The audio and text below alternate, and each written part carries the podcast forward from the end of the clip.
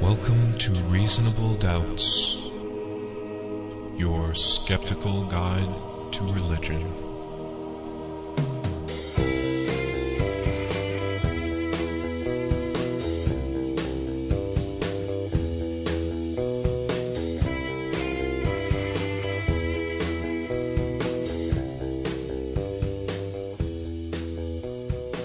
Welcome to Reasonable Doubts, the radio show and podcast for those who won't just take things on faith.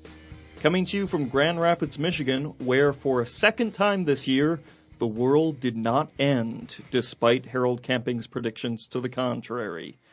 You can find us online at freethoughtblogs.com slash reasonable doubts, or you can listen to us on Public Reality Radio, WPRR, Ada Grand Rapids, and W237CZ Hudsonville, 1680 AM and 95.3 FM, and streaming at the brand new and spiffy publicrealityradio.org. My name is Dave Fletcher. With me in the studio, my fellow Doubtcasters, Mr. Jeremy Bean, Yellow. teen pop sensation Justin Schieber, Harold Camping fooled me once, fooled me again, and I'm I'm done. I'm done with it. And Dr. Professor Luke Galen. We're uh, we're here spiritually. That's the way that they do these things now. the world didn't end physically, but It just ended spiritually. I haven't actually seen what he said. What we're recording like two days after his predicted end of the world, and I haven't seen any statements from. I think it was oh but- shit, and then he kind of fell. Yeah, he had another heart attack or whatever he did to cop out last time. On today's episode, help, help, we're being repressed. Uh, just in case you were wondering, yes, there is still discrimination against atheists. We'll talk with Jennifer Bean, no relation, except through marriage. An upcoming lawsuit involving the Center for Inquiry Michigan and religious, or in this case, non religious discrimination. Also, the Foundation Beyond Belief gets denied the chance to give half a million dollars to fight cancer. But don't feel bad because there's a God thinks like you to make you feel superior. And then, of course, a counter apologetics to make you feel like an outsider once again, and some polyatheism just for fun. Uh, but first, Richard Dawkins is not here. But not for lack of trying, right, Jeremy? Yes, we actually had an opportunity, or thought we were going to have Right. an opportunity to interview Richard Dawkins. He came to Michigan and did several events here uh, in the mid and east parts of the state. Mm-hmm. And I dutifully followed him around with a microphone for about four days, having been promised to get my interview. And uh, it kept on getting postponed. And by the time he was shuttling off to the airport, the director of his foundation was like, Well, can we do this by phone? and uh, yeah, emailed for my phone interview and didn't get that either. So we tried. Yeah. We tried. This should have been the Dawkins episode. We tried really hard for you. This is not our first time trying to get Dawkins. He is No. just he's very but, busy. But last time on we tour. last time we had a good chance of getting Dawkins was my my fault. Right. I I came down with the that was flu. due to illness. Yeah. I tried to get Dave to grab the field recorder and go at the last minute, but you were Yeah, booked I with was- like five or six different things. and- Yep. Yep. So yeah, the elusive Dawkins escapes our grasp again. yeah, and of course, our show is not the only place he's not appearing. Um, he also won't be appearing on stage with our very favorite apologist, William Lane Craig. Do you remember that bust ad campaign? There probably Britain is no God. ago? Yeah, there probably one? is Oh, no yeah. God. So Yeah. stop worrying and live your life. Yeah. Now there's a campaign out that says there probably is no Dawkins. So stop So- worrying So and stop enjoy worrying and enjoy October 25th at some Yeah, some their of their particular Uh, meeting. the people putting on these, these ads are are the unbelievable podcast, uh, Okay. Premier Ah, Christian okay. Radio, and and Craig has has kind of said, look, I'm not doing any of this. I'm just the guest speaker. This radio station is really pushing this angle of uh, they're actually going to set up an empty chair for this event. It's like a Seder. Right, right. Oh. Uh, so if It's- Dawkins it's shows not up, Elisha. it's not Elisha? Oh. So if Dawkins shows up, then they can do a debate. But uh, he's presuming, uh, and also Dawkins has an event going on that day. But they're going to set up this empty chair, symbolizing his his absence. And uh, I don't know, kind of a strange move, I think. Yeah, I think it's kind of a cheap shot. Yeah, Yeah. it totally is. I mean, they're And- getting and Craig- publicity based on Craig someone himself- who's not Yes. there. Craig himself, he may not have initiated this, Right, but he's to- loving it. and yeah, Craig is. He's eating this up on that same radio show or podcast. It's yeah, it's called unbelievable. unbelievable with a question mark. So unbelievable. Yeah. um, Craig said it was pretty clear to him why Dawkins wasn't going to engage him in debate because it would be just too embarrassing. Right. Which actually, I'm not sure that I would disagree with that. No, I think it he's- probably would have been, but of course the insinuation is that They uh, don't have a leg to atheism stand on. is an embarrassing Right, standpoint. Not that Richard Dawkins is a professional biologist, not a philosopher. Exactly. not- Well, and beyond that is William Lane Craig is an expert debater. He's not the greatest apologist in the world, maybe, but as far as from a technical debate standpoint, he is very difficult to beat. And uh, frankly, I don't look down on anyone who chooses not to debate Craig because Right. I don't think he's obligated to do it. I just think that the reasons he's been giving are getting increasingly more petty. I agree. Now, the, the most recent one uh, accusing William Lane Craig of justifying the Canaanite genocide, of course, that's just disgusting uh, writing by William Lane Craig. But it kind of seems like you know he's he's getting put on the spot, and then he's like, "Oh well, you are an evil guy, so I don't have to." You know. yeah, yeah, which, Which that that that reason came about very recently. He's always Right. had different reasons for not debating him. It doesn't seem like. I mean, we have taken on Craig. Obviously, he hasn't been on the show, but we took on this very argument Which is of invited. Uh, yes, where he justifies genocide um, and says some really astonishingly stupid things. I think those are the kind of statements that need to be argued against. I can't imagine the big Craig followers feeling that comfortable with, with what Craig is saying. I mean, anybody with any kind of moral conscience has got to be squirming when he says this stuff. Yeah, and we got into it quite a bit eh, during our summer genocide series. But Richard Dawkins quotes in an article um, some of Craig's most egregious statements. He says Craig is not uh, just a figure of fun; he has a dark side, and that is putting it kindly. He quotes Craig saying, Moreover, if we believe, as I do, that God's grace is extended to those who die in infancy or small children, the death of these children was actually their salvation. We are wedded to an earthly, naturalistic perspective that we forget that those who die are happy to quit this earth for heaven's incomparable joy. Therefore, God does these children no wrong in taking their lives. And this is in reference to the Israelites being told to kill all of the mm-hmm. Canaanites, including the, the women and children. Yeah, which justifies literally anything. There's nothing that can't be Abortions justified. for all. D- uh, Dawkins also quotes Craig as saying, So whom does God wrong in commanding the, the destruction of the Canaanites? Not the Canaanite adults who were corrupt and deserving of judgment. Not the children, for they inherit eternal life. So who is wronged? Ironically, I think the most difficult part of this whole debate is the apparent wrong done to the Israeli soldiers themselves. Wow. Can you imagine what it would be like to have to break into some house and kill a terrified woman and her children? The brutalizing effect on these Israeli soldiers is disturbing. All right. So, you know what? Yeah. I, I guess I can't.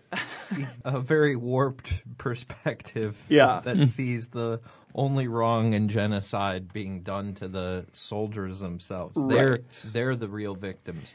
And what Dawkins says, and I, I, I like this point at least, even if it is kind of a weak defense for I don't want to debate this guy, is uh, why would you shake hands with a man who could write stuff like that? right. Would you share a platform with him? I wouldn't, and I won't. He says if any of his, his colleagues should end up debating Craig, um, that his advice to them would be to stand up, read aloud Craig's words as quoted above, the passages I just read, then walk out and leave him talking not just to an empty chair, but one would hope to a rapidly emptying hall as well. I really enjoyed his editorial here. Yeah. I did too. I yeah. agree from the beginning that this is not his real reason for not debating Craig. Nevertheless, since Craig is so eager to capitalize on Richard Dawkins' fame to promote his own agenda. I think this was a really fitting comeback. For a lot of people who are going to be reading The Guardian, this is going to be their very first exposure to Craig, True. and they're going to see what he's really about. Exactly. Even if it is a little disingenuous, I read this smiling because I felt Dawkins managed to put the Right, screws right. to him. This is much more effective than the debate would be. oh I yeah, think, I you think know. you're right. Now, one of the reasons we were unable to get Richard Dawkins on the show is because while he was in Michigan, he was quite busy because there was uh, a bit of media attention surrounding his visit here. And here to talk with us about why there was media attention about Richard Dawkins beyond the the normal is magically replacing her husband Jeremy. We have Jennifer Bean here. Thank you for having me. This is your first time on the show, isn't it? Yes, it is. Uh, good to have you. We're not saying that we're going to replace him, but this is just like an audition. Yeah, don't, don't you know. think of it No, that I don't think you should replace Jeremy. Testing the waters a little bit. They said we needed a female on the show, so That's right. Um, so tell us about what's going on. You work with the Center for Inquiry Michigan, of which Reasonable Doubts is not affiliated, but we do share an office space. So tell us a little bit about what happened when Richard Dawkins came to Detroit. Yeah, I'm the assistant director for Center for Inquiry Michigan, and in that role, I help organize numerous events across the state for our members. And about a week before our scheduled dinner with Richard Dawkins on October 12th, I got a call from the Wingate Country Club, mm-hmm. and I had been working with this very nice lady named Olivia. And she'd been extremely helpful. And she called me and said, I was just called into my boss's office. He saw Richard Dawkins on Bill O'Reilly last night. Oh, jeez. And he told me that I had to call you and cancel the event because he's not willing to be associated with particular individuals or philosophies. Wow. Mm. They canceled. Yes, they canceled the event. Yep. Boy.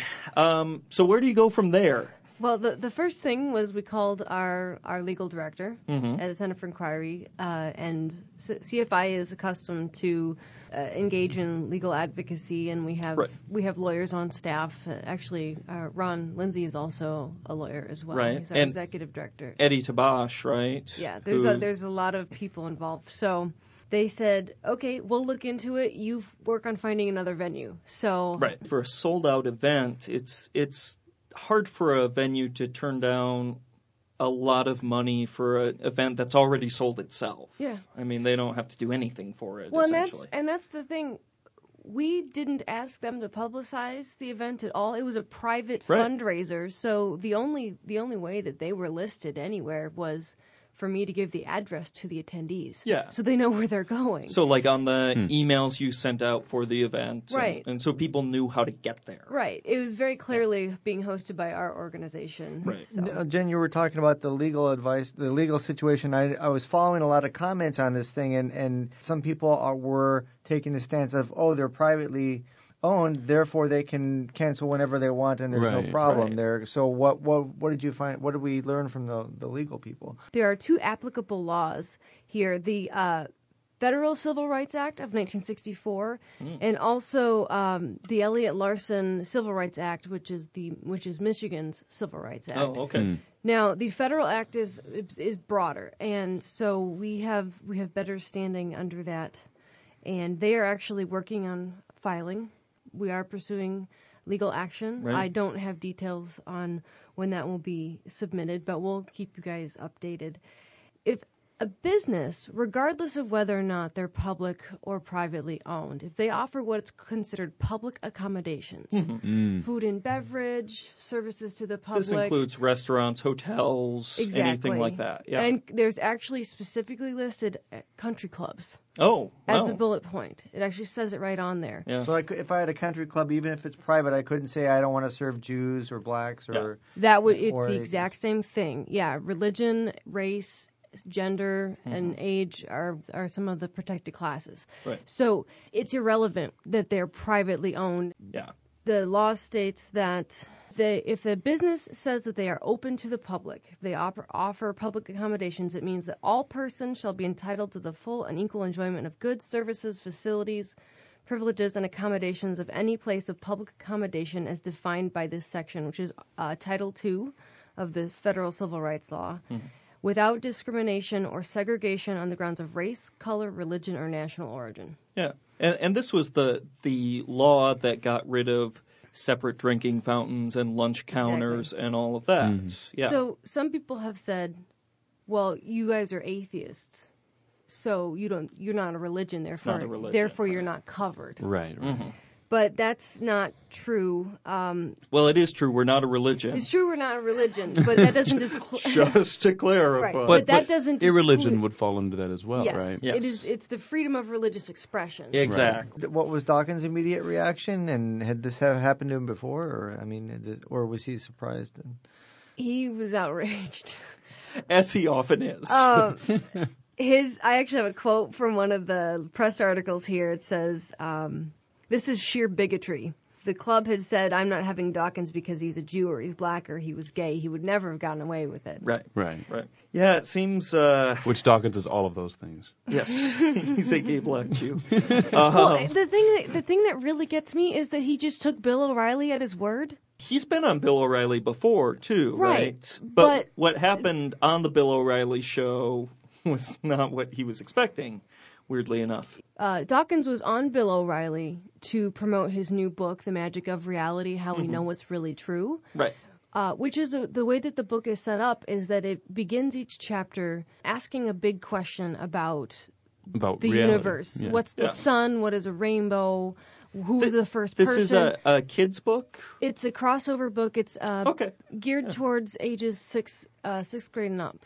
Oh, excellent. It's about So- the sixth grade reading level. I But need to you get know a what? copy of that. So it goes in, uh, doesn't it kind of introduce these these concepts, and then it, it tells how people have traditionally, uh, in different cultures, explained such things. Exactly. It starts with a question, and then it lists several different myths from all around the world. But Very the. Judeo-Christian myth is listed in there as a myth. Right. And that's where Bill O'Reilly went off. Uh, myth is not a pejorative term. It's not. People don't understand that because they're using. But they the, think it's the truth. It's not a myth. right. so- right. Well, it's just uh, misogyny.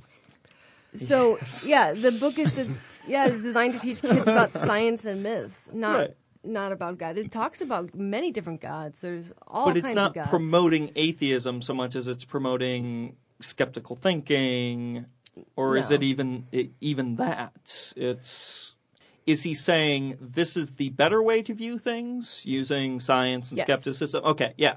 So he's promoting science and skepticism. He's not saying there is no God. You're a fool if you believe it. right. The the Bill O'Reilly interview was really incoherent to begin with. well, it's Bill O'Reilly. I I you know. tide goes in, tide goes out. And then out. he tried to compare Dawkins to Pol Pot and Mao and Oh. Stalin. That old thing. yeah. You, if you haven't watched it, it's cringeworthy, but it's interesting to see. I was uh, I was I was watching on, on Friendly Atheist. I saw a clip of the interview with the American Atheist president David Silverman, Yeah. and and he was and he was being asked about his appearance on Bill O'Reilly's show before because I think he's been on there multiple times. that and he was says, the uh, tide goes in, tide goes out they- incident. Yeah, and they have those pictures of his incredulous Yeah, face, like his looking jaw at. And he just said the reason he looked like that was because during the breaks, he says Bill O'Reilly's just gracious and very intelligent and Yeah. like mentioning things, and he's well read. And then as soon as the cameras roll, he turns into this person that you don't even recognize, asking, you know, well, why was that? And so that's why he was looking at him funny, is Yeah. because he was registering this delay like is this the same guy I was Right. just talking to who could Total converse about it yeah, a yeah. variety of subjects and now you're turning your IQ just dropped like 30 points let's be generous and say that Bill O'Reilly knows who his listeners are and, he, Yeah. and he plays to that so what what other explanation do you But need then this guy at Wingate just takes Bill O'Reilly at his word without even cracking open the book he's a to see if what he was saying because is he's true. the listener that Bill O'Reilly's Exactly. playing to Yep, he probably has the Bill O'Reilly tote bag. Dawkins being a prominent atheist was really enough. He might not have been aware of who Dawkins was necessarily, but then he's like, "Oh, he's this guy who's associated with this movement, regardless of what he's what his newest book says." It's kind Right. of like, "I don't want to be associated with this." He just assumed he had the legal right then to cancel the event. Right. He apparently didn't give a, a second thought to, I might actually get sued for this. He should know better. This than might that. backfire. Yeah. I think Well, they might have had a hint because they were very careful not to say atheist, when they talked to me on the phone, but certain individuals or philosophies is yeah. pretty clear. I mean, we've seen Right. ample evidence in- over the, you know, with all the surveys and things like that about where atheists rank in regards to other things. And y- for many people who aren't, you know, that's just one step above child molester and terrorist, maybe. So they really probably think that they're uh, on s- firm ground. Right. I think that they were trying to avoid Cover a- their a- asses. yeah, Yeah. I think they were trying to. Yeah, exactly. And I don't so, mean to be critical, but Dawkins probably shouldn't have titled his book tour like "Indoctrinating Children Tour." 'Cause that- is that when I've he- read, I've read a good portion of of that book now, and it he doesn't just call out the Judeo-Christian myth in in the in that section where they actually that part is the creation myth is talked about. He talks about a myth from Tanzania. He talks about one from I Okay. think the Aztecs or one of one of the other creation Basically the same thing I do but in it's my it's class. grouped in like three. It's like there's three there's three Yeah. or four myths at the beginning of each chapter that mm-hmm. talk about it. So it's not just one. The insulting thing is for people to see their precious myth grouped in with others from different cultures. That's Right. that's, That's all it what's takes. really You offensive believe that God the causes the sun to go around, and this other culture believes you have to rip the hearts out of their body cavities to keep the sun from coming. It's six of one, half dozen of the other. Yeah, right. Some people right. sacrifice each other. Some people sacrifice gods. Some people. Now, so because of this, what I consider a very clear case of discrimination based on uh, religious belief or lack thereof, I guess, um, there is now a, a lawsuit that will be moving forward. Yes, we are working on pursuing all available legal remedies. Mhm. That's nice lawyers talk there. Legal Uh, remedies. and the final decision of whether or not it was discrimination, that's actually found out through the legal process. right. Uh, and I'm saying, in my opinion, Yes. I'm not speaking Oh, yes. for any. actually the looking through the case law and the various things, it's pretty clear cut that Mhm. atheists are covered under that Sure. Act. And there was actually an amendment that some of congressmen back in 1964 tried to get passed that would ex- specifically exclude non-religious people Oh, from those wow. protections, and it passed Wow. the House, but then it didn't make it through the Senate bill. Holy cow! Jeez. Wow, I didn't. That's I ha- have not heard of that before. Sean Faircloth brought that up. Sean's Oh. the new legal director for the Richard Dawkins Foundation. Oh wow, wow. The lawsuit will be filed sometime soon. I don't have specifics on that. And the ni- the interesting thing with filing this lawsuit is that actually this bring is bringing more attention to the Wingate and Right, right. to this entire situation than it ever would have If they had if just they had just the let us if they just let us have the event. There's been probably a dozen Right. articles on this. Oh yeah. Well, there's one fortunate thing is usually when you have a scandal, you have to add the word "gate" at the end to make it like Watergate Actually, or you Liz know, Cornwell- Gate or whatever like that. So this one, Wingate. Wingate, Win Wingate Wingate Gate. You could call it win-win gate or lose gate. but the, my point is, let's be thankful that it already had the gate, and we are not awkward in adding it. Always looking on the bright side of things. Well, actually, Liz Cornwell actually nice. called it, dubbed it Wingate Gate at our dinner that that night. Nice. So that was funny. So now I, I realize this is this was an unfortunate event. It's representative of a lot that's wrong in uh, the way people treat atheists. We'll talk more about that later on in the show. But I, I can't help but think that the fact that this is getting as much press attention as it is is ultimately going to be well, more positive thing for CFI than it is for Wingate. I think Wingate, like you said, is going to be hurt by this a lot more. Um, and CFI, it's it's increasing awareness again, like the billboard recently. Exactly. And that's why we think that these kind of situations, though they tend to be stressful and they do cause more work for us, are, are very important uh, because it actually shows that there are problems with people still discriminating against people because of their lack of belief. And that's no different than discriminating against someone based on And their I'm not saying color there's a of their pattern, skin. but this is the second time that you're involved in this. So you're sort of like a mag. You're like the guy at the baseball team that they send out to get to take a hit from the pitch, so he gets on base. Ow! Oh, that must have stung. Jennifer's on base now. That You're you're the stalking horse for the You hurt a- anger me. and magnetism. You're a magnet for criticism. But it's you know it's it is great that that very publicly CFI is fighting this discrimination as opposed to going um, not going through the courts and just saying, "Hey, we were discriminated against. This is this is a way to establish legal precedent or Exactly. reestablish because it's already When there." we're, we're yeah, so long as so long as we're successful. yeah, right. Or as a bit of a confession, some of us atheists, including myself, have thought, "Oh, well, they're a Sure. private country club. They have a right to do that." I I kind of feel embarrassed admitting this, but I was surprised to find out no, they don't have legal standing to do that. So, it it serves an educational tool to our own community. Absolutely. All right. Well, very interesting. Um, hopefully soon, Jennifer, you'll get a month where you're not dealing with uh, some kind of. I say send her in. She's like the Rosa Parks here. We just, you know, I don't want to be grandiose here, but Rosa Parks comes to mind. Uh, Just let's just sit, put a mic on her, watch them like smack her and, and discriminate against her, and then we'll have Thanks, Luke. material. you can take it because you can Okay. take it. You're tough. You're a I'm BM. tough. Okay. All right. Yeah. All right. well, then, well- well, then I'll take that as a compliment. It ain't I easy being a That's his one. skeptic. Rosa Parks, what could be more of a compliment? Uh, so, uh, well, thank you, Jennifer. Thank you very much. Okay, now uh, speaking of uh, non-religious groups being discriminated against, um, in the news recently, the Foundation Beyond Belief was essentially not allowed to give half a million dollars or more to the American Cancer Society. The American Cancer Society said, no, we will not take your money. Well, they didn't really say, no, we won't take your money. But here's the situation. I was going to say, who refuses half a million dollars Well, for they- any reason? They essentially did, is, is the way it works out. It started off with the humanist philanthropist uh, Todd Stiefel, who um, decided he wanted to um, offer matching funds of a quarter of a million dollars to um, the Foundation Beyond Belief, which regularly raises money and gives it to different charitable organizations. That's what they do. That's what the Foundation Beyond Belief is there for. Run by Dale McGowan, former guest of the show.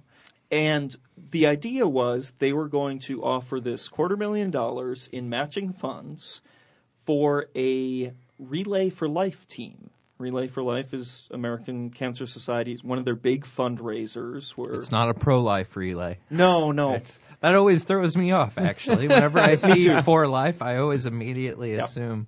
No, Relay for Life, uh, anti-cancer. Right. Yes, not anti-choice. And what they do is is it's you know like any um, sponsored walk or run where um, you raise money for the walkers and uh, it gets donated to the charity. Well, what the Foundation Beyond Belief wanted to do was set up a national Relay for Life team drawing on local humanist atheist groups and so forth. Um, and what that means is they would be listed on Relay for Life's website and amongst their donors as an official team. And only really by being a national team would they be able to get the quarter of a million dollars to match uh, Todd Stifle or Stiefel. I apologize, sir. Feel free to donate to us. Um, matching funds. So, and usually with these, what you get is more than the equivalent amount. So it could have been easily over half a million dollars that was coming in in the name of Foundation Beyond Belief through local humanist and atheist groups. And um, the American Cancer Society first was was very excited to take it, according to um, uh, both the Foundation Beyond Belief, Dale McGowan on their website, and uh, Greta Christina, one of our friends at Free Thought Blogs, in an alternate article where she explains the whole process and slowly American Cancer Society kind of put up walls and stopped responding to mails. And then they said, oh, no, we're not taking these from nonprofit groups anymore, which is fine, except that they are. There are other nonprofit groups that have national uh, Relay for Life teams.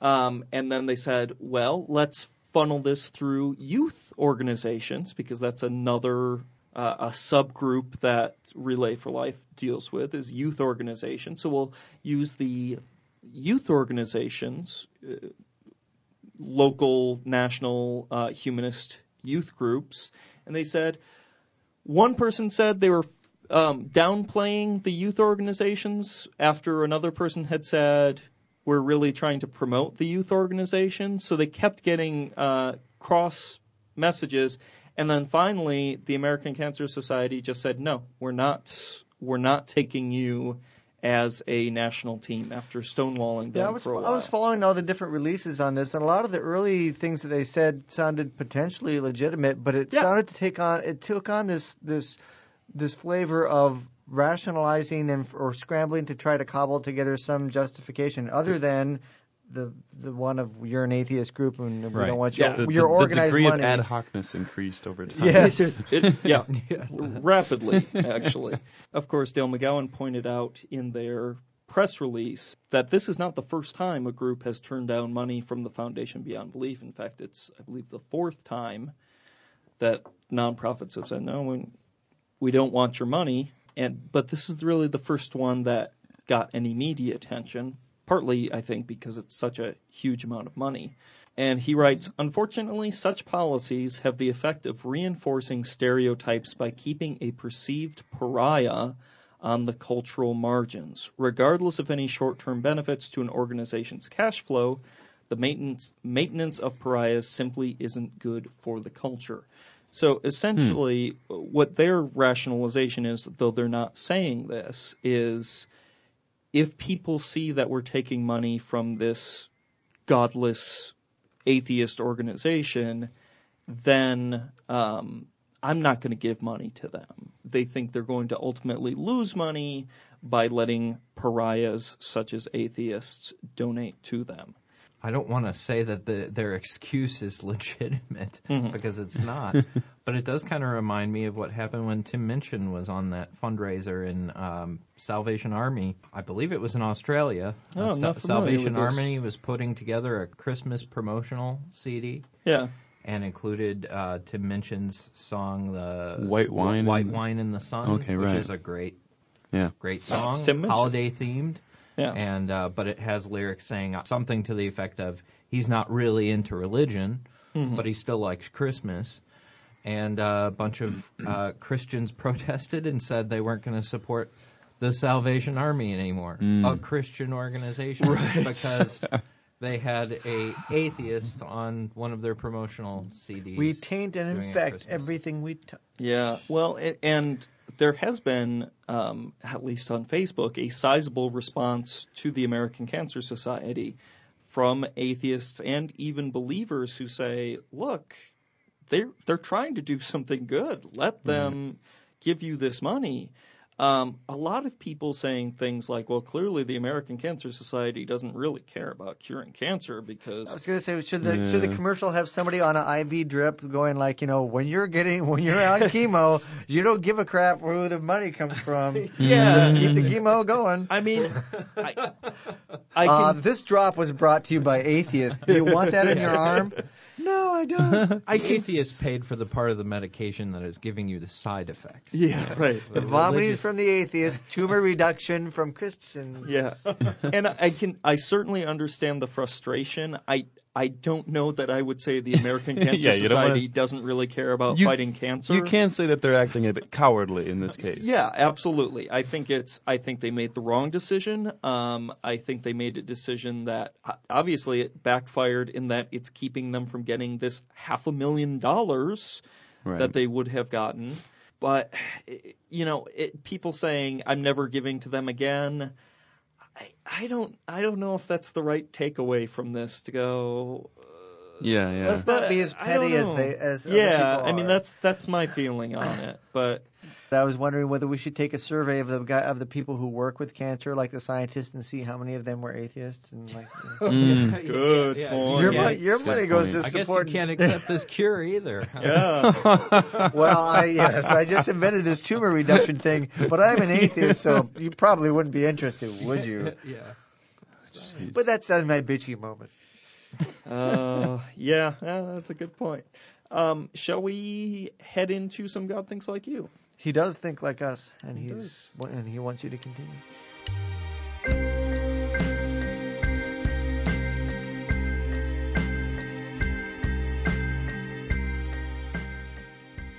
Now, um, I actually wanted to start off this God Thinks Like You because there was an article I read that relates uh, tangentially to God Thinks Like You for, for this week. This was in the Christian Post, the most Christian of all posts, uh, entitled How Anger Fuels Atheistic Arrogance. You gotta love that title from the get go, don't you? wow. Atheist smash. Let me read the uh, introduction of this article. The majority of people in the world believe there is a God. Many of them don't yet know him personally through faith in Jesus, but they nevertheless accept that he exists. Atheists, on the other hand, act like their subjective opinion on the matter carries the weight of a papal edict. Really? Wow. Which is amazing because Catholics actually follow papal edicts, um, whereas we don't. They believe their enlightened wisdom is infallible. In that sense, atheists collectively represent the papacy for unbelievers. There's so much incredibly wrong with what Oh, you oh, read it's- so it's- astonishingly so. In their estimation, they are at the highest level among non Christians. So there's a hierarchy among non Christians and atheists. We are the cream of the crop, okay? Uh, Natural Man is very proud of himself. His achievements and knowledge are Natural exceptionally impressive to him. The extreme example of this attitude is atheism. It represents the proudest of the proud. There is no room in atheistic thought for a contrary viewpoint. This is the most straw manish. Oh no, it it gets can worse. do no good. You want straw man? I'll give you straw man. When natural man embraces atheism, you often end up with a ticking time bomb. Mm. The seething anger lies just beneath the surface for many atheists, even for those, quote, sophisticated atheists who are able to put up a good front for the public. Their, quote, inner workings are usually filled with rage against God and Christians. So even when atheists seem good, I want to know what kind of like weird little So, meter like, they're reading Before with. we get up to the podium, we go like suppress rage. I don't believe in you, and you pissed me off. they cannot see my hate. But uh, on the opposite side, he says, real Christians don't hate atheists. Hmm. Real Christians love atheists. And you could just feel the love oozing out of his Oh, editorial here. Yes, here. Real atheists, on the other hand, have an inner hatred for Christ that gets directed at believers. I freaking hate Christ. Just like I hate oh, let me at him. Doctor Doom. Hold me back. That is the natural result of man rejecting God as his creator. Hundreds of millions of people have been slaughtered by dictators who hate God and hate their own perception of religion. hate That- their own perception of religion. Yeah, this is perhaps the most egregious statement in the entire Poorly article. Yeah. Yeah. Really confusing. what begins as an enjoyable exercise, and it, he refers to atheism as intellectual fornication, um, something that college kids experiment with. I would agree. What begins what begins as an intellectual exercise often turns into a crusade. Do you really want to use that term? Yeah, is that is that? Is that the Well, best they term? don't. for They that? don't have a non-religious term for holy war, so. And there's a reason for that. Furthermore, it would be judgmental for any Christian to say we are better than atheists. Okay, just just to clarify that, Hmm. Those hateful, arrogant bastards. Yes, it would be judgmental. Yeah, we only hate, whereas we only love. Yes. it would be wrong. Meanwhile, it, it's judgmental to say that Christians are better than atheists, but if everyone in the world was an atheist, the population would shrink drastically and violently. I think they're right about population drastically. would- Drastically, yeah. But, but violently, Drastically, I don't know. Statistics show that. I that. feel like they would need to supply us a bit more evidence. Watch for that those claim. Danes and Swedes slug it out. Yeah, yeah. We're going to build a bridge to your country. Okay, come on over. No, no, guys. Swedes. Some of you, as the writer says here, some of you are right now having a strong, a very strong reaction to this idea. Recognize it, own it, overcome it, or not. The choice truly is up to you. Your reaction is evidence either of your atheistic anger or of God's grace at work in your soul. You can't get around it.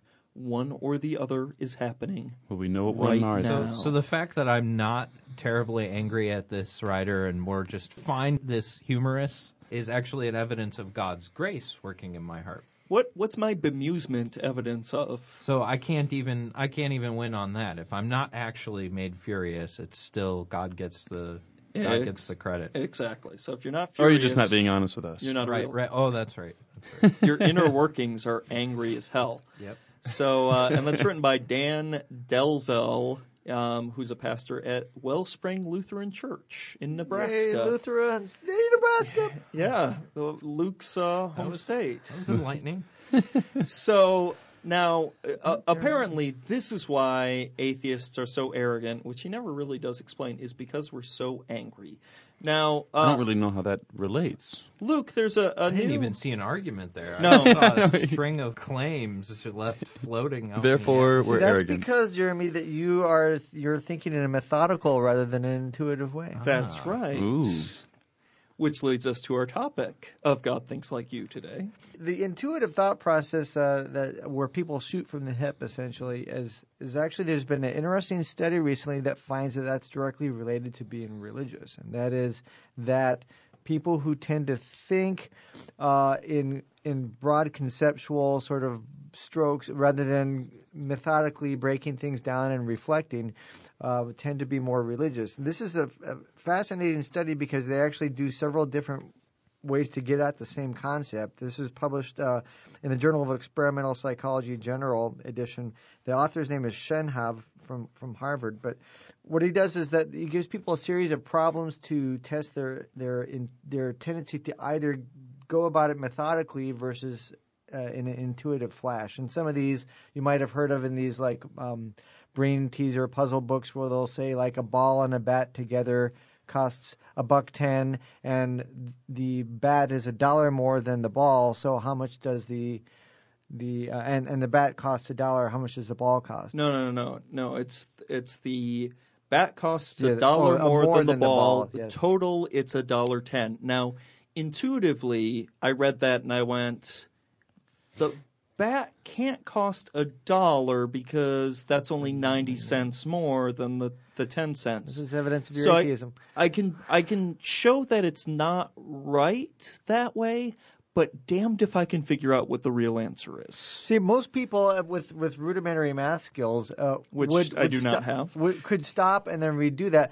But the reason that this is intuitive is because most people look at that and say, "Oh, I mean, dollar more, dollar ten, bat ball, a buck ten, and and they arrive at that answer very quickly just by scanning it quickly and looking Right. at it, rather than breaking it down and saying, "Well, let's just make sure and check my, mm-hmm. you know, do all the calculations." So there's a string of problems like that, where again you have a choice of a quick intuitively obvious situation that's incorrect, mm-hmm. or if you go about it methodically, you can find with not too much hassle the, the correct one. And what the study showed in, in this in the first experiment was there's a linear relationship in the number of problems solved in the incorrect intuitive way. Uh, as opposed to the methodical way, and the person's belief in God. Hmm. And they actually, it's not general cognitive. Here's what I, I, my first reaction upon hearing that was, well, maybe it's just IQ. But they went back and they controlled Right. for the person's personality, IQ, hmm. education. So it's not just general cognitive ability; it's a style of thinking, not hmm. just overall brain power. So the reason, the real reason atheists are so arrogant is because we think better than everyone else. We check and say, "Am I arrogant?" We we devise a questionnaire to measure how arrogant we are. We make relevant we distinctions cross-reference between yeah, and then in the final series of their studies, they actually induced intuitive thinking. They had to per, they had people write either an essay about um, about you know uh, imagine a, something that in your life that's gone well when you've Mm-hmm. thought about it quickly and intuitively and got it and, and using your own intuition as opposed to the other group got a, wrote an essay on. Imagine a time in your life where things have turned out after you've considered methodically how to solve the problem. And again the mm-hmm. people that were in the intuitive priming condition believed in God more than the people who are primed with so that's an experimental thing. Right. it, you know you can increase in other words temporary temporarily an increase in belief by priming intuitive thinking so I think the reason that this study is cool and it kind of fits in with some other things that we've talked about is it shows that you know it's not a matter of even of of stupidity or whatever, but there's a style of thinking I think that is associated with belief that is you know that's like shooting from the hip essentially intellectually. Tom Rees from the Epiphenom blog uh, was writing about this study. He says this might help to explain the apparent link between atheism and IQ. You see, if cognitive style and IQ are linked, it might be that IQ is an innocent bystander here, a case of guilt by association. How you think and whether you take the time to ponder things, though, might be all that matters. Hmm. I, don't, I, I thought that was interesting. We usually just show these associations between IQ and education levels and atheism, but this really focusing on your cognitive style.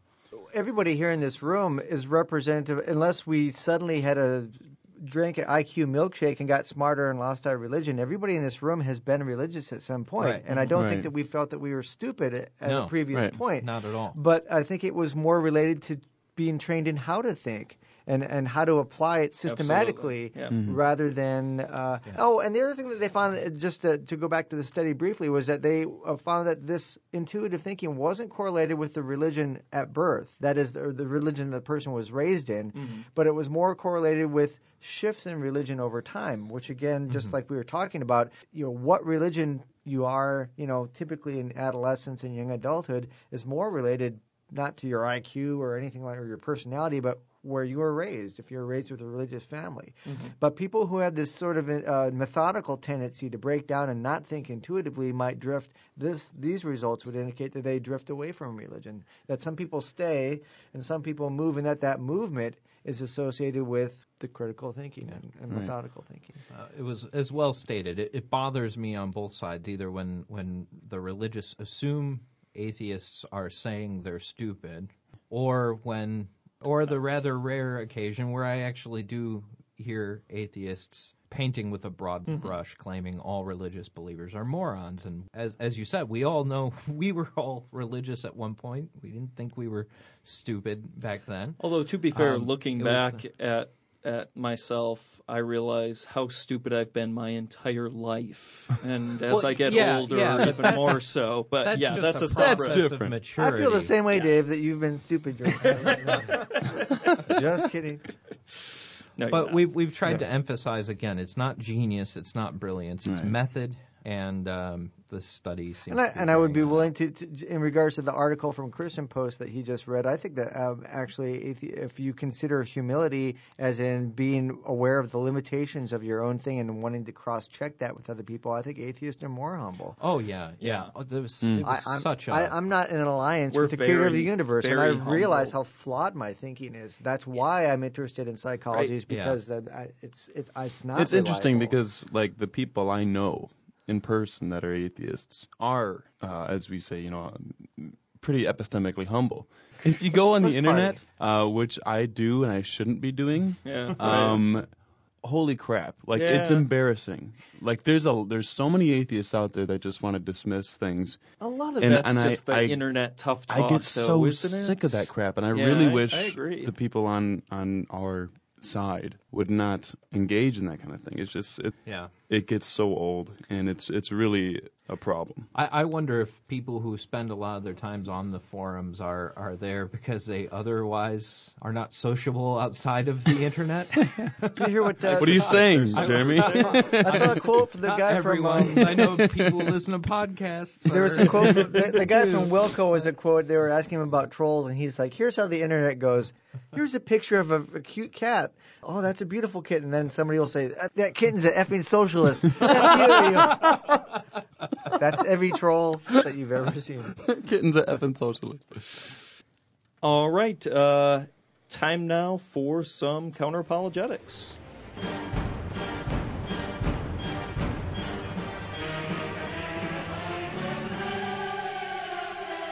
Hide your faith from the light of reason. It's now time for counter apologetics. Yes, well, we were talking about uh, William Lane Craig earlier and how he keeps on challenging Dawkins to debate, even though Dawkins is not a professional philosopher. He he wouldn't even be somebody really qualified to debate Craig on the things that Craig likes to debate.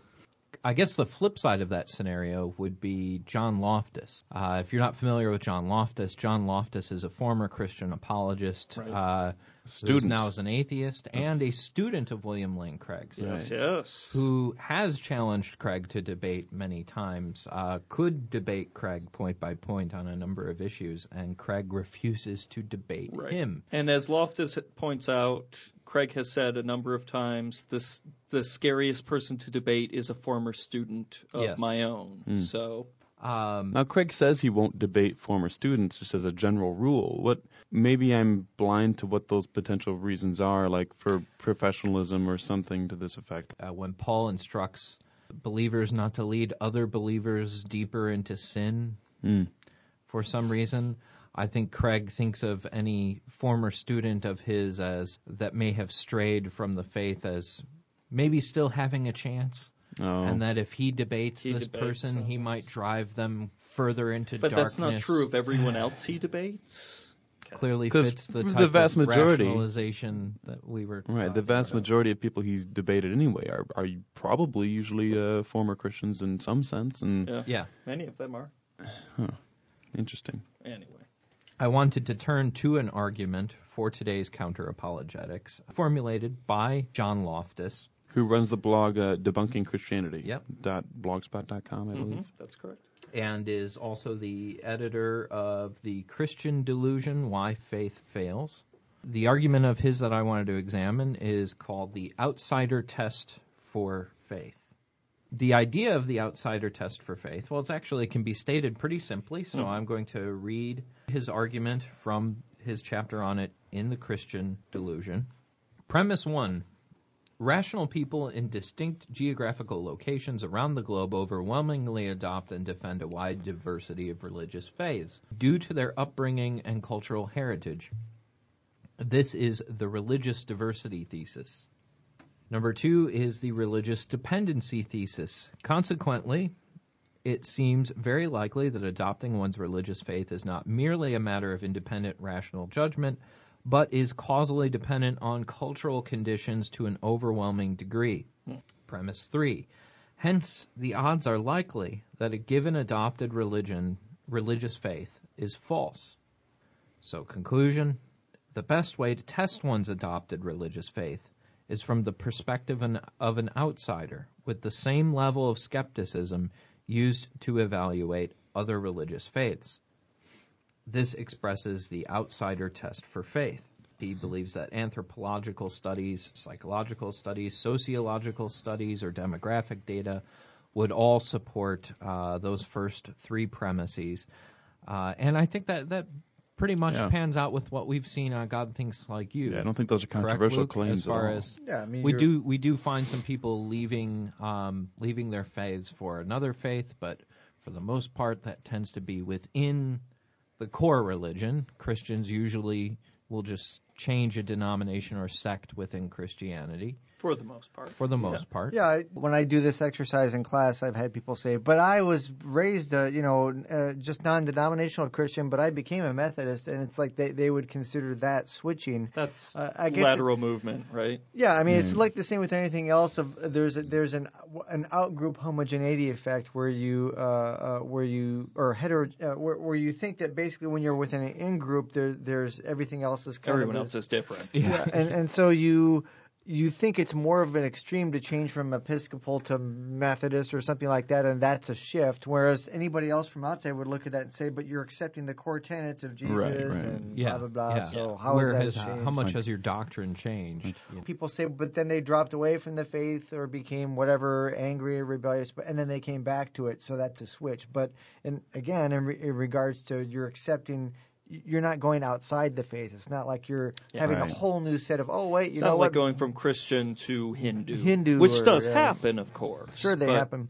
Yeah, if you look at the switching, and then uh, if you look at the surveys of switching, pe- people basically stay. You know, ninety. I, the percentage varies depending on where you are, but like ninety some percentage of people stay right in the same channel. There, Mm.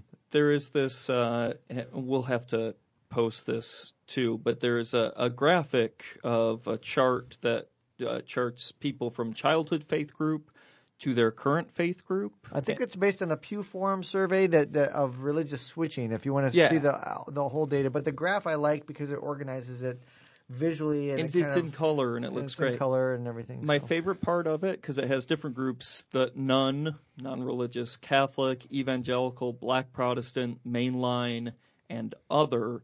And you see movement all over the place, except Black Protestants are a straight line from childhood faith to their current faith group. It is, it's just a solid blue line connecting one to the other. Yeah, I mean we all Because we their can all think music's of, awesome. and it's probably Because their music's awesome. I mean, let's be honest, I You had to join a fun church. That's It's- true. I think we can all think of examples of, of, of churches that tend to pick up and other ones that are very sticky where you Yeah. never, you know, you, you, you pretty much. Uh, and we've talked about that also. Like some of the more conservative churches tend to retain members more, Yeah. and and like right now, mainline or moderate Protestants are sort of hemorrhaging believers because people are leaving. Actually, Catholicism is the one that lost the most. And it lost the most, although it also picks up the most through immigration and because of Hispanics. So yeah, so in, in regards to the, the, the thesis that people basically st- stick within and don't switch, then yeah, I mean it's really obvious. Well, and so tie this into what we were talking about earlier, right, with all the, the research on how a more intuitive style of thinking goes hand in hand with religious faith.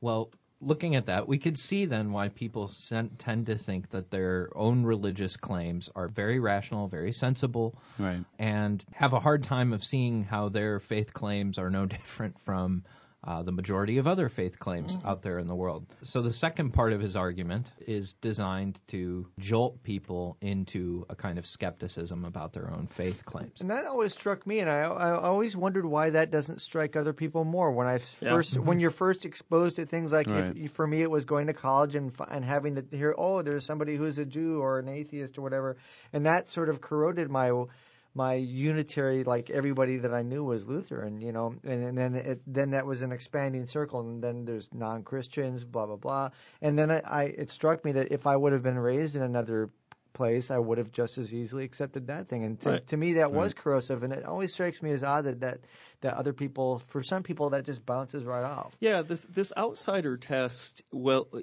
is equally brilliant and kind of self-apparent in a lot of ways. Like, duh. Right. you So why doesn't it occur to other people when they're exposed to it? I that? do not know. Yeah, well, and what I like is it is not trying to establish the existence of God. Right. Uh, or the non-existence of God. The argument is trying to convince you of the methodology you should take when Exactly. approaching claims. Adopting the outsider test for faith, it doesn't entail naturalism on your behalf. It doesn't entail atheism. Maybe what it does suggest is that you should take a kind of, he says, uh, a hypothetical agnosticism. For the moment, put on the lenses, the glasses of an agnostic, and try to, to- see the world. To Rawls's uh, veil of ignorance test. But, that when you're yeah. thinking, that's for for people who are familiar with that. It's when you're evaluating whether something's like right or wrong. Uh, you can't Right. think about how it affects you personally as your starting point. So you have to say, like for example taxes or something. You have to put yourself into a situation where you don't know whether you're the rich person Right, or the poor right. person. Right. Make a decision about the the rightness or wrongness on the basis without knowing where how it would affect you Yeah. personally. Then thought experiment to try to guide you into arriving at a fair social contract. I know it struck Right. me as The similar idea. similar to hmm. this. And so, yeah, I, if you were to put this in Rawlsian terms, it would be uh, suggesting a methodology that would help you to arrive at a fair assessment of religious claims, uh, Right. despite your background. Because, as Loftus points out, when Christians are usually evaluating the faith claims of other religions, they tend to do one of two things. They either beg the question and just accept their own religious propositions and and just say, well, clearly uh, Islam is is stating that uh, that Jesus wasn't God, and the Bible says that So Jesus was, wrong. so they must be wrong. Well, that's useless because it's completely circular. Right. Or the other option is to adopt a kind of a skepticism towards one side only. Right. You you start to evaluate, well, these these holy books appear to be written by human beings or these miracles can be explained away from science and you don't Right. fairly do that with your own side. And so uh, the outsider test of faith is basically just saying if you would approach the other side skeptically in that manner, you should approach your own claims the same way. It's basically a call for intellectual integrity. Now, so uh, what would religion look like if somebody was to approach their religious claims with this methodology? Well, uh, we already know, right? Because Right. it's essentially how we would approach it. But Loftus uh, explains, well, for one, you wouldn't take biblical claims at face value anymore, Right. either about you know theological claims about the nature of God or miracle claims, or just beyond the Bible. We would say we wouldn't take anecdotal accounts of your religious experience as being proof of any kind of metaphysical claims, right? Because anyone can, Right. anyone uh, from any religion has has rich religious experiences. and sincere ones at that. Right. We would look for independent, any sort of independent reasons for these beliefs. Some people think this outsider test for faith is unfair. It's stacking the deck too much Right. in one direction. But look at all the cosmological arguments, uh, all the philosophically based arguments would still be in play at this Right. point Right. if you had decent historical criteria for arriving at the idea that any of these miracles were actually sound, Mhm. if you could prove that from historical methods alone, Right. So you're saying They- the deck is stacked in the favor of Right. So reality is what it comes down to, yeah, and they don't like that. it's not insisting some kind of like a priori dismissal of, of these ideas. Yeah, Exactly. It's simply saying, look, find a good methodology and, and apply it everywhere. you Right. know? Yeah, exactly. Pl- uh, apply it as fairly to your own religion as you would to any other religion. Right. Yeah. I do have some objections to the outsider test for faith. Maybe a more interesting question is do do we actually think this would work? I think I think that they think that they're already doing that. Some of the more some of the Yeah. apologetic types think that this is actually what they've been doing. Oh all yeah, that's along. what I do. Mm-hmm.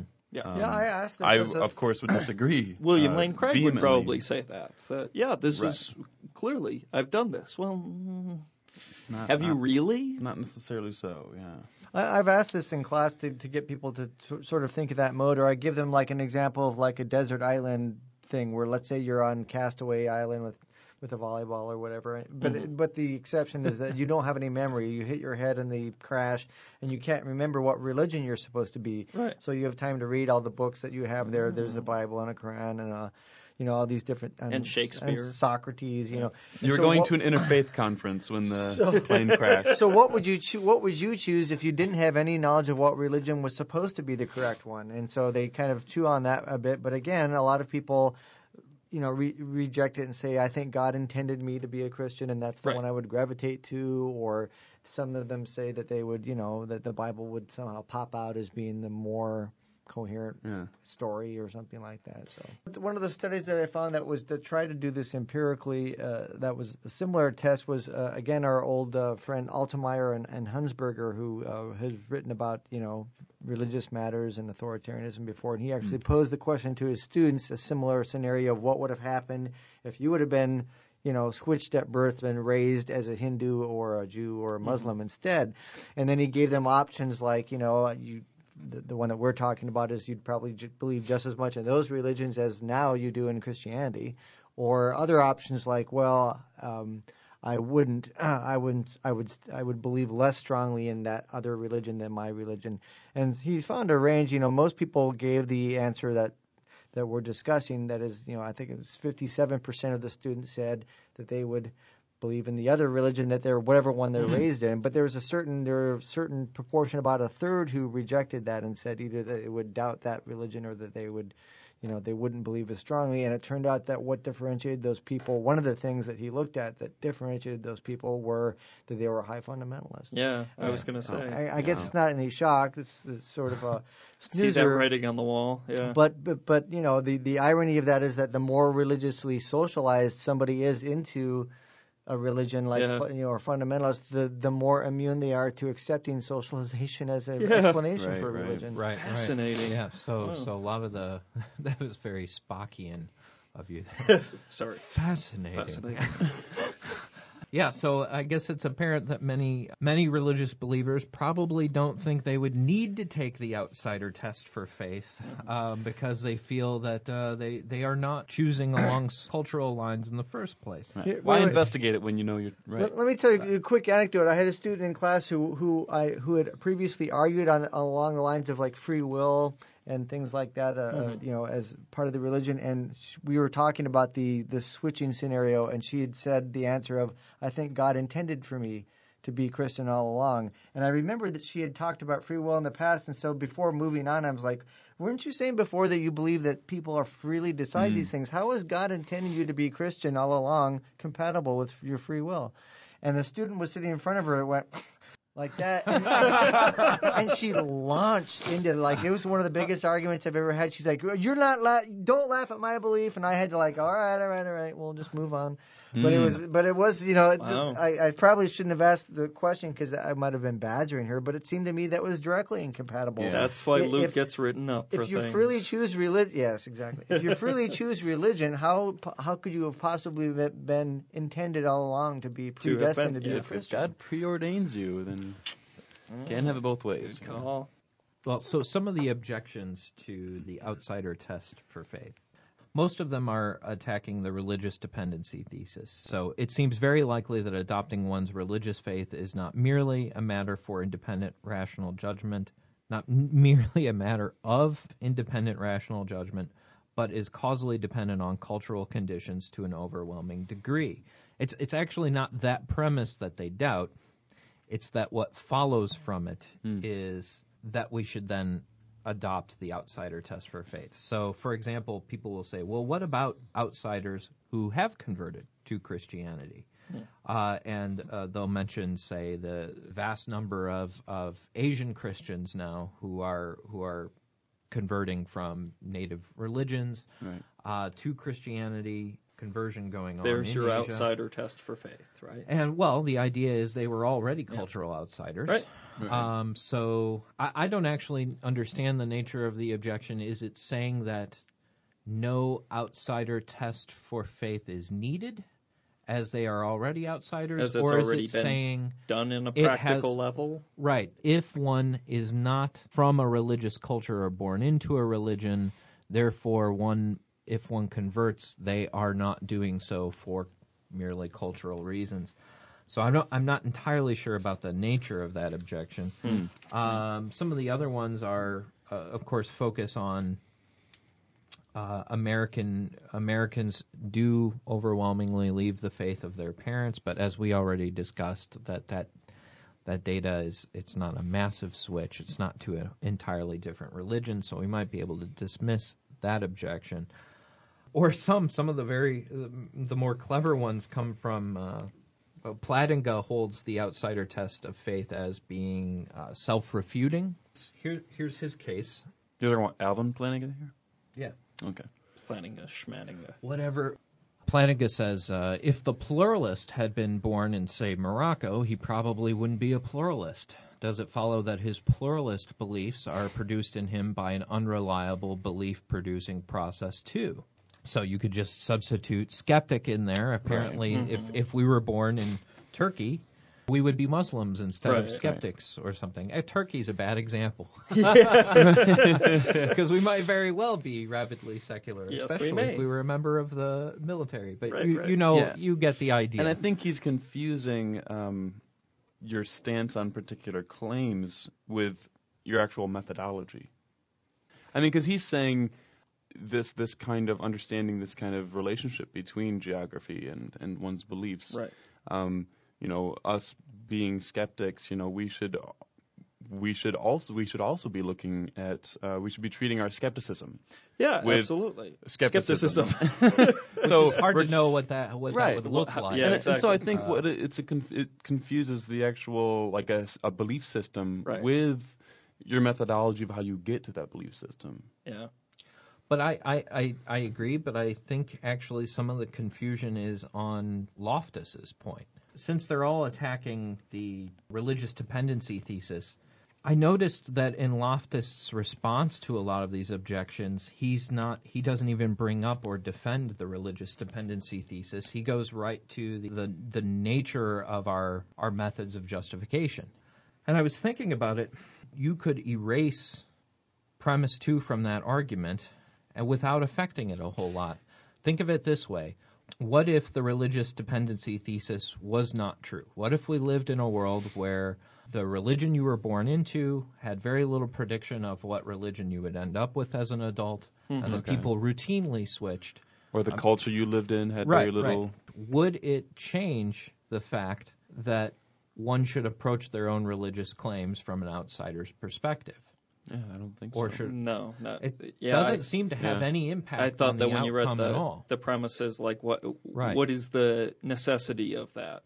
So hmm. he seems to be really hanging all of this on a kind of cultural relativism. Either either you are either your beliefs are culturally derived or they are matters of independent rational judgment. Right. Whereas I think, as we all know, they could be both. You could have a Right, exactly. uh, you could have a belief that was arrived at in a cultural context. You were following what your parents had taught you and that sort of thing, and it could still be a justified belief. Right.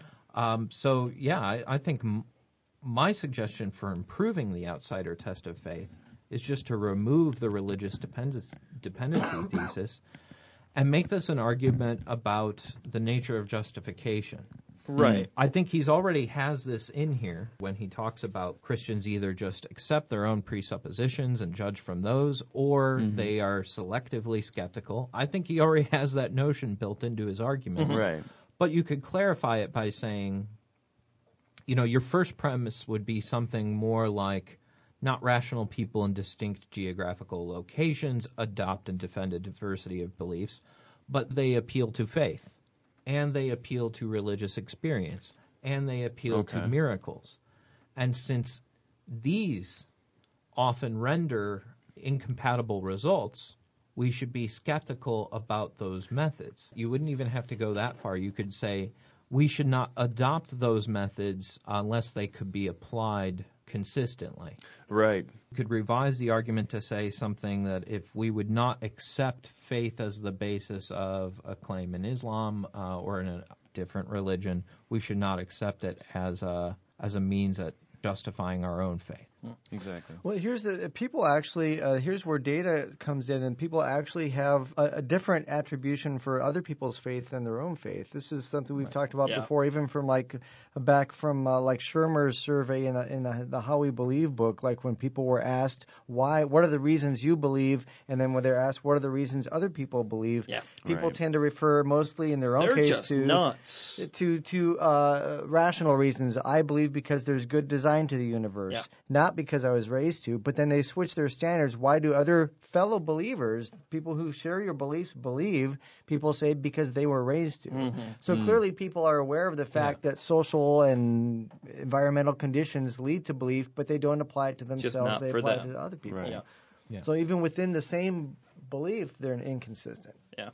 Well, one to one to think about. I, I definitely I like Loftus's approach. He's addressing the style of thinking. Right, right. As we were and talking. Which, As we which said as we've before- seen, atheists have a better style of thinking, which is why we're smarter.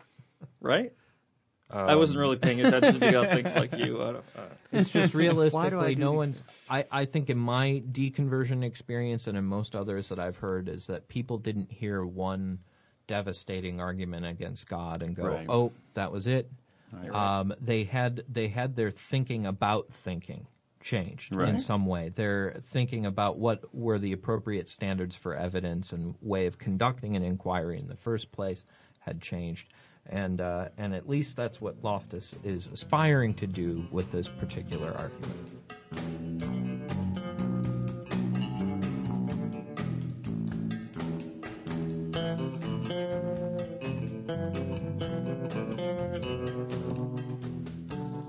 Polyatheism, we take a look at some of the many, many other gods throughout history worth not believing in. This week begins with one part of a triune God descending to earth to be born in the form of a man in order to rid the world of evil. His story, regarded by some as the greatest story ever told, is one of the best known works of literature throughout history, and its influence is still felt to this day. Of course, I speak of Rama. Renowned as the perfect son, perfect king, perfect husband, and perfect father, as you'll see, he doesn't really live up to all of those titles Is this very one that- well. Did Lady, Ga- Lady Gaga write a song about him? I I don't know. You must be more familiar with Lady Gaga's No, catalog it goes than I am. rah rah rah mama. Oh, tell us more. Uh, wow. I I wondered why you wore the meat dress today. I didn't realize I'm was making a statement. She's got bad mythology. Okay, moving Uh, on back to Dave. Rama is an avatar of the Hindu god Vishnu, as in I Vishnu hadn't ruined the word avatar, James Cameron. Oh. and his story is told in the epic poem known as the Ramayana. Uh, first, to clarify, an avatar is not exactly like the one seen in the film of the same name featuring blue cat like people who have sex with their hair and fight imperialistic Americans over a rare ore known as crappy scriptium. But they might still have blue skin. Uh, those avatars are people putting their brains in empty shells so they can look and smell like something else and have sex with their hair. For Vishnu, an avatar is not a simple manifestation like that, but is actually a whole separate identity who, uncoincidentally, I suppose, also has blue skin much of the time. So at least Cameron got that part right. Vishnu is to Rama, if you like, as God the Father is to Jesus the man. As I was told in my Christian Reformed youth, Jesus was both 100% man and 100% God. That's the way it works with Rama, too. Unlike the other 200 percenters, Rama is one of Vishnu's 10 avatars, which include a fish, a tortoise, a boar, a half man, half lion, a dwarf priest, a regular priest, George Harrison's favorite, Krishna, uh, Buddha, yes, that Buddha, and a tenth avatar yet to come. Their council of Nicaea must have been the most confusing gathering of. ah, Jeez. Yeah, very much so. Will the That's real like the- Vishnu please stand up? That's like the Mr. Deity episode where he's talking about giving him birth to himself. Yeah. I give birth to. I'm you, but you're me. Well, yeah, sometimes you're me. They must Not have had like an form of you. octagon, as you know, Christians have the triangle. Yes. Like- Vishnu avatars himself in the form of Rama in order to defeat the demon lord Ravana, who is the uh, who is impervious to the supernatural. You can't touch him as a god, so he has to become a man to kick his arse. Rama is born not to a virgin, but to the wife of an infertile king. His mother and her two sister wives, as the Mormons call it, eat a special food infused with Vishnu's divine essence, and all of them give birth to sons. While his brothers are no slouches themselves, Rama is superior to even them in his appearance, power, intellect, courage, and pretty much everything else. Oh, and of course he has blue skin, which may or may not be an advantage depending on your viewpoint. As a young man, surroundings. yeah, that's true. blends in well in the water. You know? um, as a young man, Rama wins the hand of the beautiful Sita when he manages to lift a bow so heavy that no one has ever been able to lift it before. Not only does he lift it, but when he uses it, he pulls back the string so tautly that the mighty bow breaks. Sita, renowned for her beauty and charm, was born directly from the earth, the womb of the earth itself, and was found lying in a field. Turns out, people were just better at explaining unwanted pregnancies before the Common Era. Rama and Sita. You were a Mother Earth child. I was left it if you were a Mother Earth child. No, we ate a magic fruit, and that's how we gave birth to you. Oh, okay, yeah, fair enough. Rama and Sita fall madly in love and live happily together. One day, Rama is due to be crowned king by his aging father until, dun dun dun, one of the king's other wives reminds him of a debt he owes her, and she's come to cash it in. Banish Rama, she says, and because the king is a man of his word, he has no other choice but to banish his son for 14 years, even though it breaks his heart to do so. Breaks his heart to the extent that he dies, actually, of a heart attack or something. To his credit, Rama takes the news well, and he and Sita head for the woods without a word of complaint.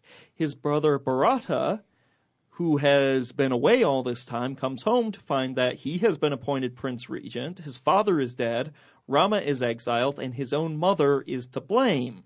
So Bharata rejects his mother and goes off to try to convince Rama to come back. Rama refuses because he's a good, obedient son, and Bharata goes back to rule until Rama returns. While living in the woods, the demon lord Ravana tricks Rama and abducts Sita and takes her back to his kingdom in Lanka, now Sri Lanka. Rather than forcing himself on Sita, however, he's much more of a gentleman. He gives her a year to either decide to marry him or to die by his hand. Teaming up with a band of monkey warriors, which is the greatest sentence I've ever said, Yep. Rama desperately tries to find his missing wife. Hanuman, one of the monkey warriors and the best sidekick a hero could ask for, tracks Sita to Lanka by following the trail of jewels she has left for him to follow. Rather than simply taking Sita back with him, however, Hanuman goes back to get Rama, who returns and promptly defeats Ravana. And Sita is very pleased to be saved, and it all works out well, except Rama is a bit reserved. He demands to know with certainty that Sita's honor is still intact and makes it a literal trial by fire for her to prove her innocence. She walks through fire and comes out unharmed, thus proving her fidelity, at least for a little while. Rama returns home and becomes king, and it'd be swell if that was where the story ended, happily ever after and all that, but it's not. See, after a while, a very brief while actually, Rama starts hearing the townsfolk mocking him for taking back a wife who so clearly had been defiled by Ravana. So Rama, bowing to peer pressure, tosses out his faithful wife, who is, by the way, pregnant with his twin sons at this point. Pregnant, banished, and broken-hearted, Sita is taken in by the poet Valmiki. Valmiki is, by the way, the author of the Ramayana and inserts himself into the story in a Vonnegut-esque move here. Sita gives birth to Rama's sons Lava and Kusa, and they grow up. Uh, as they grow up, Valmiki teaches them the story of Rama and how great he is. Personally, Rama at this point reminds me a lot of the people on Maury claiming not to be the baby daddy. But Sita still loves him and respects him, and Valmiki teaches her sons to do the same. Rama overhears the two young men singing his praises as he's out hunting one day. When he stops to talk to them, Valmiki introduces the father to his sons and reunites Rama and Sita. Ever the douche, Rama says to Sita, Yeah, but how can I know you're really pure now? Some men just never learn. It's not as bad as what Mel Gibson said. Very little is. I think we should make a tape of, of, the, of him hyperventilating. you are what? you slut. Uh, Sita says, If I'm still pure, still a good and loyal wife, may the earth take me back into the womb from which I was born. And of course, since she is, it does. And Rama loses his wife, the wife he, quite frankly, never really deserved, if you ask me, once and for all. Rama then goes back home to rule for a while until someone astutely reminds him that, in fact, the reason he came to Earth in the first place, to defeat Ravana, has long since been accomplished. Oh, yeah, says Rama, and packs up his stuff and ascends to heaven to go back to being Vishnu again. So, there you have it the story of Rama, deadbeat dad, even worse husband, friend to monkey warriors, scourge of demons, and just one more complex manifestation of a god worth not believing in. And the story has deep ramifications.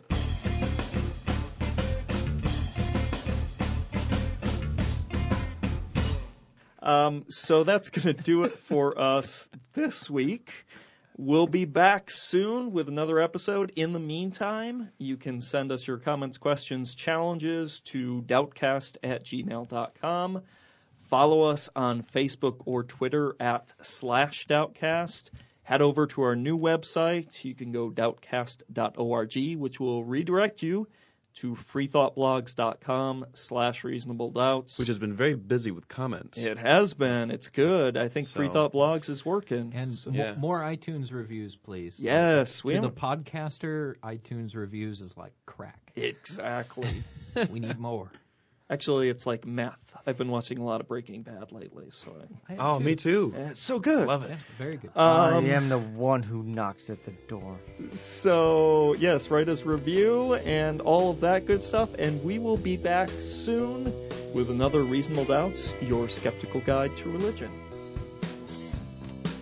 To catch up on past Reasonable Doubts episodes or to email your questions or comments, check out www.doubtcast.org. Reasonable Doubts is a production of WPRR Reality Radio. You can find out more about Reality Radio at publicrealityradio.org. Reasonable Doubts theme music is performed by Love Fossil and used with permission.